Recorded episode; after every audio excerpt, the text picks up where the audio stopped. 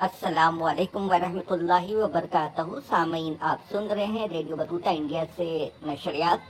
آج نومبر کی سات تاریخ سن دو ہزار اکیس ہے، بنے رہے ہمارے ساتھ۔ آج آپ سنیں گے ہمارا پروگرام۔ فری میسن کیا ہے؟ بسم اللہ الرحمن الرحیم۔ السلام علیکم۔ ناظرین، تاریخ عالم آج تک بے شمار تحریکات سے روشناس ہو چکی ہے۔ آئے دن چشم فلک کو نئے نئے ناموں سے موسوم عجیب و غریب نظریات اور پروگراموں کے حامل اور طرح طرح کے لوگوں کی قیادت میں کام کرنے والی تحریکوں سے واسطہ پڑتا ہے۔ ان میں سے کچھ تحریکیں مثبت اور کچھ تقریبی ہوتی ہیں۔ انہی رنگا رنگ ناموں اور طرح طرح کے نظریات پر مشتمل تحریکات میں سے ایک فری میسنز ہے، جسے فری میسنری بھی کہتے ہیں اور اردو اردو میں اسے معصونیت کے نام سے ماخوذ کیا جاتا ہے۔ اس کے طریقہ کار اور عقائد و نظریات کے مطالعہ کرنے سے ایک خطرناک و خوفناک تصویر سامنے آتی ناظرین، مغرب نے پوری دنیا کے اندر ترقی کی راہ ہموار کرنے کے لیے اور اپنے مقاصد کو بروئے کار لانے کے لیے طرح طرح کے وسائل کو اختیار کیا ہے۔ انہی وسائل میں کچھ خفیہ تنظیمیں بھی شامل ہیں، جو سلیبی جنگوں کے دور یعنی قرون وسطی سے آج تک اپنے مقروب کاموں میں مصروف عمل ہیں۔ انہی خفیہ تنظیموں میں سے ایک تنظیم فری میسن یعنی معصونیت بھی ہے۔ فری میسن دو لفظوں کا مجموعہ ہے، جس میں فری کا مطلب آزاد، جبکہ میسن اردو زبان میں مستری کو کہتے ہیں۔ اگر اس کے نام پر غور کیا جائے تو صاف پتہ چلتا ہے کہ یہ لوگ در حقیقت معمار تھے۔ ایک اور جگہ فری میسن کو دو فرانسیسی الفاظ کا مجموعہ بتایا گیا ہے یعنی فرانک اور میسن، جس میں فرانک کا مطلب آزاد اور میسن کا مطلب مزدور ہے۔ بعض تحقیقات کے مطابق، قرون وسطی میں فرانک ان مزدوروں کو کہا جاتا تھا جو کسی جبری مزدوری سے معاف تھے۔ اس وقت کلیسا کی معماری کرنے والے مزدوروں کو یہ سہولت حاصل تھی کہ وہ بغیر اجرت کے جبری مزدوری سے بچے ہوئے تھے۔ ان کے ساتھ کام کرنے والے وہ مزدور جن سے کسی اجرت کے بغیر جبری کام لیا جاتا تھا، انہوں نے ملک کے اہم ذمہ داروں سے بات چیت اور اصرار کر کے اپنے آپ کو بھی جبری مزدوری سے مستثنا قرار دلوایا۔ اور پھر ان فری میسنز یعنی آزاد مزدوروں نے اپنے درمیان موجود فعال مزدوروں کو فن معماری سکھانے کے لیے کلاسز کا آغاز کر دیا اور اپنے حلقے میں شامل مزدوروں کو اس بات کا پابند کر دیا کہ وہ اس حلقے سے باہر کسی اور کو اس حلقے میں داخل ہونے اور اس فن معماری کو سیکھنے کی اجازت نہیں دیں گے تاکہ اس فن کے اسرار اور رموز خود ان کے حلقہ کے درمیان ہی باقی رہ سکیں۔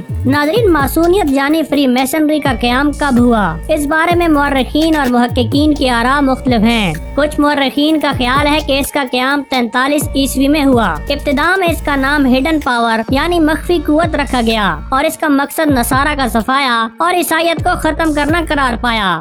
جبکہ کچھ محققین اس کا تانا بانا پہلی سلیبی جنگ کے بعد بنائی جانے والی ایک خفیہ تنظیم نائٹ ٹیمپلر سے بھی جوڑتے ہیں۔ جن کی تفصیل آپ میرے چینل کی ایک ویڈیو میں بھی دیکھ چکے ہیں۔ جبکہ کچھ مورخین کا کہنا ہے کہ فری میسن نامی یہ خفیہ تنظیم پانچ ہزار سال قبل فرعون کے زمانے سے چلی آ رہی ہے، جو صدیاں گزرنے کے بعد بھی قائم و دائم ہے اور اپنے مقاصد کے حصول کے لیے ہر حد پار کرنے کے لیے کام کر رہی ہے۔ لیکن جدید فری میسنری یعنی معصونیت کی ابتدا چوبیس جون سترہ سو سترہ کو برطانیہ میں ہوئی۔ فری میسنری کے آئین کی تشکیل اور منظوری سترہ سو تیئیس کو کی گئی، جس کا خالق مشہور معصونی شخصیت ڈاکٹر جیمز اینڈرسن تھا۔ فری میسنز یعنی معصونیت کی تاریخ نگاری میں ایک اور اہم نام سترہ سو بیالیس میں پیدا ہونے والا ولیم پرسٹن ہے، جس نے ڈاکٹر اینڈرسن کی طرح فری میسنز کی تاریخ نگاری کے ساتھ ساتھ اس کے مناسب کو مخصوص عبادات کو بھی کتابی صورت میں تحریر کیا ہے۔ تیسرا اہم ترین و معروف ترین شخص، جس کا شمار فری میسنز کے معتبر و معروف تاریخ دانوں میں ہوتا ہے۔ وہ برطانوی فوج کا سابق عہدیدار رابرٹ فریک گولڈ نامی شخص ہے، جو کہ جنگ عظیم سے واپسی کے بعد برطانیہ میں فری میسن کے ایک اہم عہدیدار کے طور پر سامنے آیا۔ اس کو سن اٹھارہ سو اسی میں فری میسن کی جانب سے خادم اعظم کا لقب دیا گیا۔ اس نے سن اٹھارہ سو بیاسی سے فری میسن کی تاریخ نگاری شروع کی اور اٹھارہ سو پچاسی میں اس کتاب کو نشر کیا۔ آج رابرٹ گولڈ کی لکھی ہوئی تاریخ معتبر ترین تاریخ مانی جاتی ہے۔ شاید اس کی وجہ یہ ہو کہ رابرٹ گولڈ اپنے شدید مذہبی تعصب اور خصوصاً اسلام و عربوں سے متعلق اپنی نفرت کے حوالے سے معروف تھا۔ اور یہی وہ چیز تھی جو فری میسن کے مد نظر تھی۔ سترہ سو تیئیس سے لے کر سترہ سو پچاس کے دوران فری میسن نے انگلینڈ اور اس کے ارد گرد تیزی سے اپنا مقام بنا لیا۔ یہ اس وقت ہوا جب شاہی خاندان، عمرا وزراء اور اعلیٰ طبقہ فری میسن سے وابستہ ہوا۔ کچھ ہی عرصے میں یہ تنظیم کافی مقبول ہوئی اور اگلے چند اشروں میں یہ پورے برطانیہ اور امریکہ تک پھیل گئی۔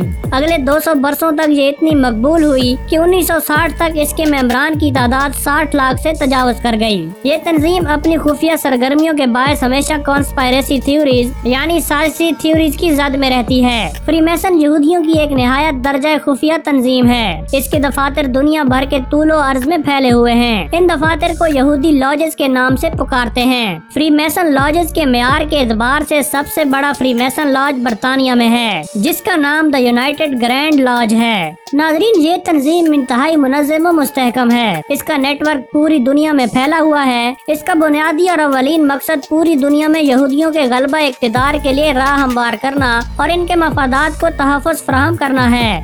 اور اس کے دیگر مقاصد میں انسانی معاشروں میں الحاد و بے دینی، بدعنوانی و بے روی بد کرداری و عیاشی، انارگی و تقریب اور فساد و بگاڑ کو عام کرنا ہے۔ اس کے ممبران میں ایسے افراد شامل کیے جاتے ہیں جو باثر اور صاحب دولت و ثروت ہوتے ہیں۔ ان سے یہ عہد لیا جاتا ہے کہ وہ انتہائی رازدارانہ اور خفیہ طریقہ پر کام کریں گے۔ ہر معاملے کو سیگا راز میں رکھیں گے اور اپنی اپنی سطح پر فری میسنری اغراض و مقاصد کے حصول کے لیے کوشاں رہیں گے۔ یہ فری میسن کلب کے نام سے کام کرتے ہیں۔ فری میسنری کی بنیاد روز اول سے ہی مکر و فریب جال سازی اور مکاری اور دہشت گردی اور انتہا پسندی پر ہے۔ اس نے اپنی تقریبی کوششوں کو ایسے لبادوں میں چھپایا جو دنیا کے لیے توجہ دلکشی کا باعث بنے۔ مثلا مزدوروں اور محنت کشوں کی ہمدردی کا نعرہ، انصاف و مساوات کا نعرہ اور اس طرح کے پرفریب و خوشنما نعروں، ناموں، اصطلاحوں کے ذریعے لوگوں کو دھوکہ دیا ہے۔ دوسری طرف فری میسن کلب کی رکنیت بڑے خوفناک اور دہشت ناک ماحول میں دی جاتی ہے۔ ممبر بننے والے شخص کو آنکھوں میں پٹی باندھ کر صدر کے سامنے پیش کیا جاتا ہے۔ رازداری کا حرف لینے کے بعد جب وہ آنکھیں کھولتا ہے تو اسے اپنے ارد گرد تلواریں نظر آتی ہیں۔ ان میں اس کے سامنے کتابیں مقدس ہوتی ہے سامنے ایک تاریخ ترین کمرہ ہوتا ہے جس میں انسانی کھوپڑیاں اور لکڑی کے بنے ہوئے کچھ ہنسے اور آلات رکھے ہوتے ہیں۔ یہ سارے وسائل نئے رکن کو دہشت زدہ اور ڈرانے کے لیے اختیار کیے جاتے ہیں۔ رکنیت حاصل کرنے کا یہ پرسرار عمل ڈگری کہلاتا ہے، جو کہ تین حصوں پر مشتمل مشتمل ہوتا ہے۔ پہلی ڈگری کو اپرنٹس کہتے ہیں۔ اس سے مراد وہ لوگ ہیں جنہوں نے پہلی بار فری میسن کلب سے تعلق پیدا کیا۔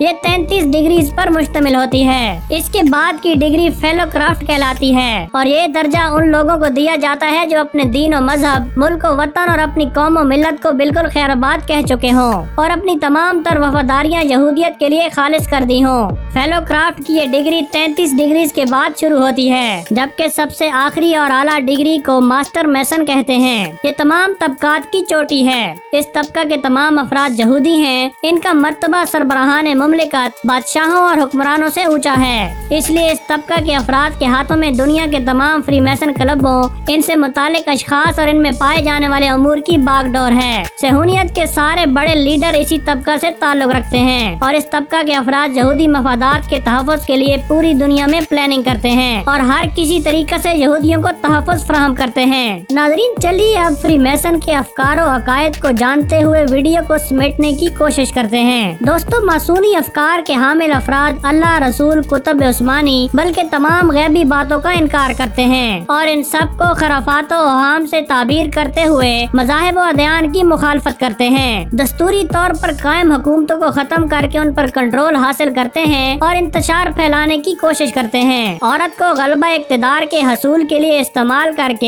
انارکی اور بد اخلاقی کو عام کرتے ہیں۔ ان کا دام بچھا کر ایسے لوگوں کا شکار کیا جاتا ہے جو اثر و رسوخ کی حامل شخصیات ہوتی ہیں۔ رشوت، مال اور جنس کو اعلی کار بنا کر اثر و نفوذ رکھنے والی شخصیات کو معصونی اغراض و مقاصد کی تکمیل کے لیے استعمال کرنا ان کے مقاصد کا لازمی جزو ہے۔ ناظرین، فری میسن کلب کی ممبر شپ اختیار کرنے والوں پر پوری نظر رکھی جاتی ہے اور انہیں چاروں ناچار ہر کام کے لیے استعمال کیا جاتا ہے اور ان پر یہ لازم قرار دیا جاتا ہے کہ دینی اخلاقی قومی ملی، بلکہ ہر طرح کے تعلق سے آزاد ہو کر فری میسن کلب کے کام میں لگ جائیں۔ اور صرف فری میسن کلب کے مشن سے اپنی دوستی اور وفاداری وابستہ رہیں۔ نوجوان لڑکوں اور لڑکیوں کو بدکاری، فحاشی اور عیاشی کی کھلی دعوت دینا، ان کے لیے مواقع فراہم کرنا اور وسائل فراہم کرنا ان کے مشن کا حصہ ہے۔ مسلمانوں کو نسبندی اور ابارشن پر آمادہ کرنا بھی ان کا ہتھیار ہے۔ بین الاقوامی اداروں کونسلوں اور انجمنوں پر کنٹرول حاصل کرنا، اقوام متحدہ اور اسٹوڈنٹ یونینز پر فری میسن کلب کا قبضہ ہے۔ بظاہر تو یہ سوشل رابطوں اور فلاحی کاموں، ہسپتالوں، خیراتی اداروں، فلاحی اداروں اور یتیموں کے تعلیمی اداروں کی ایک خفیہ تنظیم ہے۔ خیرات کرنا اس کے اراکین کے فرائض میں شامل ہے۔ لیکن در حقیقت انسانی معاشرہ میں اخلاقی انارکی اور بیراہ روی کو فروغ دینا، بلند انسانی اقدار و روایات کو ختم کرنا، انسانی ضمیر کو بگاڑ دینا، یہودیت کے علاوہ تمام دوسرے مذاہب و ادیان کی غلط شبی پیش کر کے ان کے ماننے والوں کو متنفر کرنا اور پستی مادیت دہشت گردی اور تشدد کو پسندیدہ بنا کر دنیا کے سامنے پیش کرنا اس کے بنیادی کاموں میں شامل ہے۔ خدا حافظ، فی Aman Ullah, radio Battuta India سے آپ نشریات سن رہے تھے۔ اب ہمارا پروگرام اختتام کو پہنچا پھر ملیں گے اگلے ایپیسوڈ کے ساتھ، انشاءاللہ رحمان۔ خدا حافظ، فی امان اللہ۔